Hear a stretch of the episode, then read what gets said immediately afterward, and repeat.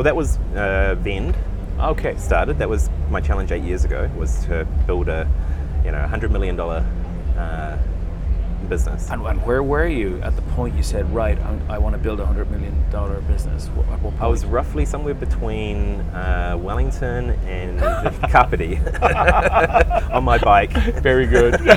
oh, so this was during the bike ride? Yeah, Ah, yeah, yeah. cou- of course. Yeah, because I had the idea for Vend, and so I was really just making the decision as to how it would play out. Like having an idea is great, but then you've got to execute on it.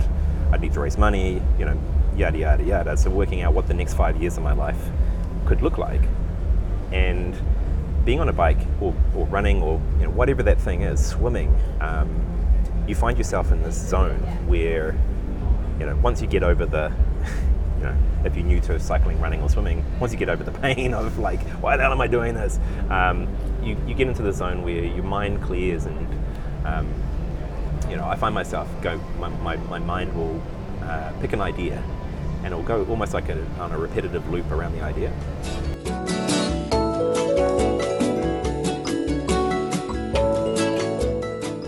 Welcome to 14 Minutes of SaaS, the show where you can listen to the stories and opinions of founders of the world's most remarkable SaaS scale ups.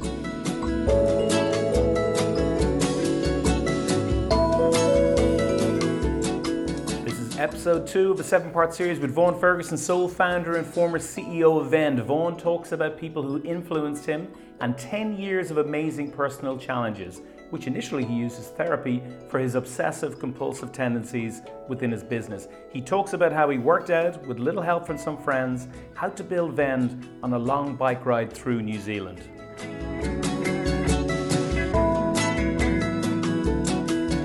Has that, you know, this kind of annual challenge you've set up for yourself, has that been a life changing thing for you? Absolutely, yeah. And so, you know, what I've, I've I've just realized it's been 10 years of doing them, and it's always been adding something new to my life um, or taking something out of my life that's probably not great to have in your life. And so, you know, quitting things like quitting smoking and, and stopping drinking alcohol for a year, and, um, and like at the moment I'm a vegan, so exploring that. So that, that kind of like um, making good life choices. Uh, but then there's like the physical challenges as well. And so I've cycled the length of New Zealand on a bicycle. Uh, a couple of years ago, I cycled around the southern hemisphere on a bicycle.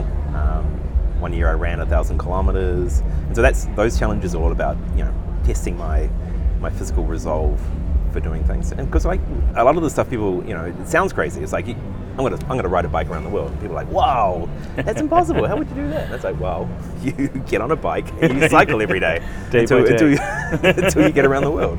It's actually not that hard. I mean, the hardest bit is like making the time in your life to, to do you know to do a crazy endeavor, um, but totally achievable. And like running a thousand kilometers sounds you know I describe it as running a, th- a million meters, which makes it sound even more impressive. But you know, uh, a thousand kilometers, you break that down, and that's like three kilometers every day. Um, Yeah, yeah. which makes it sound way more manageable. Um, but of course, you the bigger challenge would be to say that you'll actually run every day the three kilometers, as That's opposed thing, to yeah. because you could actually do that in a shorter time. So I guess uh, is that, So what you did? Did that you? was the hardest bit. It's like Yeah. you know because you had to run three kilometers. I had to Ah. run three kilometers every single day. Okay. um, okay. Yeah. Yeah. in order good. to make up the thousand uh, Yeah. kilometers in a year. Um, and then, of course, if you miss a few days, then you you know you, know you got, you got to run 10 k's to catch up. If you miss you know a good part of a week, you, it's basically running a you know a half marathon every week. So um, and so that one, you know, uh, I knew that physically I could do it. Um, it the, the, the, most challenging part was more around the, the logistical planning, like around my life, because you know I was Of course. I was a startup founder, and the business Yeah. was going crazy and traveling all around the world. And so you know, having to find those those those slots where you could get the run, get your daily run in, uh, Yeah. was actually the most challenging part. Okay. And if people can hear announcements and stuff, we are at Rise here in Hong Kong. So that's where the ambient sound is coming from. Uh, we were talking earlier about, uh, you know, you giving up uh, drink for a year, uh, uh, but you're, you know, you're not extreme. So that's something that you still enjoy occasionally today, right? Yeah, absolutely. Yeah, yeah. Um, so that you know, yeah, cut out drinking for a year.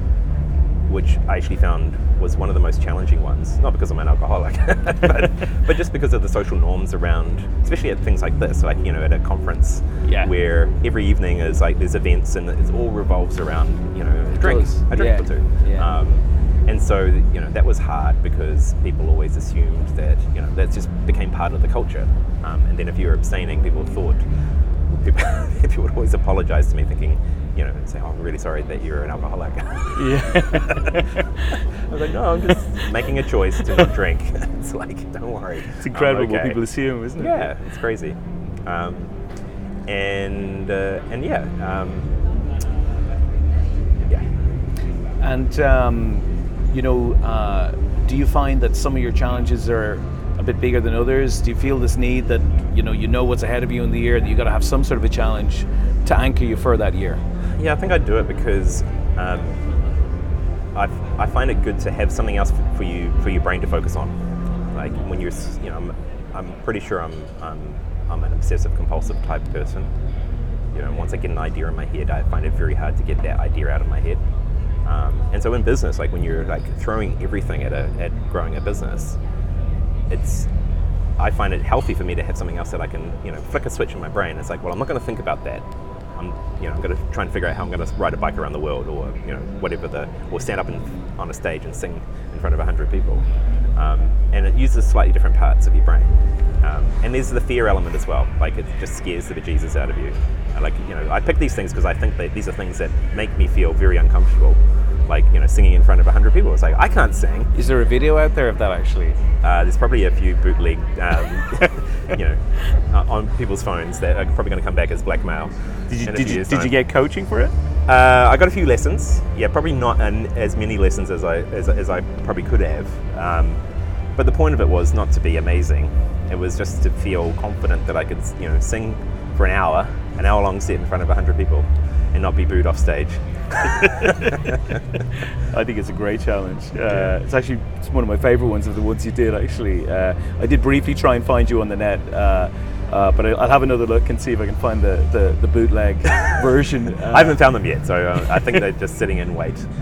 Uh, we were talking earlier about uh, diet. I've been a vegetarian for 32 years, and, and you've you- you've uh, gone a step further. You're vegan, um, and your your partner Zoe is too. Uh, tell us a little bit more about how that's been, and you know why you decided to go that route. Yeah, so be- becoming a vegan was this year's challenge, um, and honestly, I thought it would be a lot harder than than, than what what's actually transpired. But um, uh, like the choice was, you know, not not really from an ethical point of view. It was just it just fascinated me about the economics of food, like you know, how, uh, and I just found myself, I guess, with age, going off you know, looking for new things, looking for new tastes. And so, yeah, I thought it would be really hard. And I remember the day I decided I came home with the great news for Zoe. I was like, guess what? I'm going to be vegan. and, uh, you know, she, uh, she almost punched me in the face. she was like, you know, that means I'm a vegan now as well. and I was like, ah, yeah, I guess it does. and what about the kids? Hmm, maybe they should be vegan too. Um, and that, yeah, that was the hardest bit is, you know, how do you manage a family? You know, when you, as you would know, like when you've got a slightly different dietary preference. Um, uh, and, but, you know, I've learned how to cook. I've learned, I've, I'm paying more attention to what's actually going in because, you know, you, know, you, you become one of those obsessive people that has to read the, the labels on everything to make sure that there's no, no meat or, or dairy in it. Um, but the side effect of that is that I'm now more aware of, of what I'm consuming.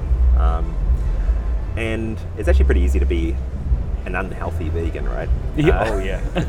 you can just eat fries all day, right? fries and yeah. Coke. Do you feel better? Yeah, sleeping better, have more energy. Um, you know, I was, you know, I had a love-hate relationship with cheese. it's a love cheese, but cheese probably didn't love me back.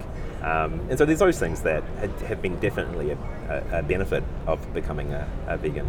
Um, and, but you know, it gets challenging, like when you're going out and traveling. Like travel, travel's always the, Yeah. the problem. Is you know, and it surprised me. Like we, you could travel around the world, and you can go Tokyo and New York, and you'd think, you'd think it'd be pretty easy to, to travel and, and become a and, and, and sustain a vegan diet, but it's actually really hard. But you know, when you look at you know feeding a, a planet of you know eight billion people, um, the you know the, the amount of uh, destruction and devastation that comes with massive intensive farming, it's actually quite eye opening. But that was not why we decided to become vegan. And so who knows? Like, uh, you know, we've, I think we are more aware of the food we eat. So what it, whatever happens at the end of this challenge will be a conscious decision. Very good. About Very what we eat. Now, most of the challenges we've spoken about here, all of them are, are personal challenges.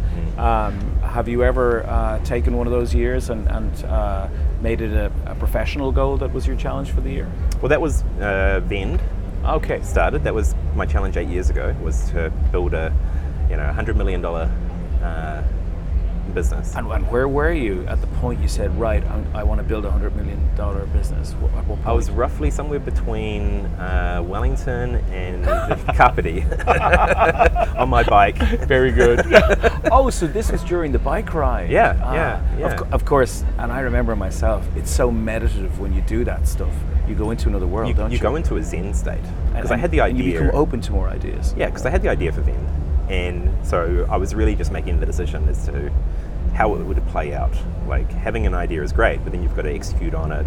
I need to raise money, you know, yada yada yada. So working out what the next five years of my life could look like, and being on a bike or, or running or you know whatever that thing is, swimming, um, you find yourself in this zone where you know once you get over the know if you're new to cycling, running or swimming, once you get over the pain of like why the hell am I doing this, um, you, you get into the zone where your mind clears and um, you know I find myself go my, my, my mind will uh, pick an idea and it'll go almost like a, on a repetitive loop around the idea.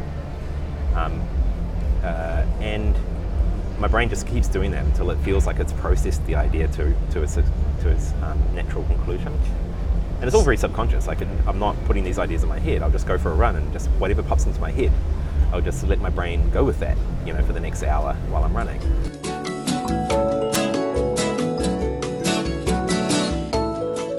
In the next installment, episode three of seven, Vaughan talks about how crucial his early hires were and why independent retailers are the sweet spot for Vend.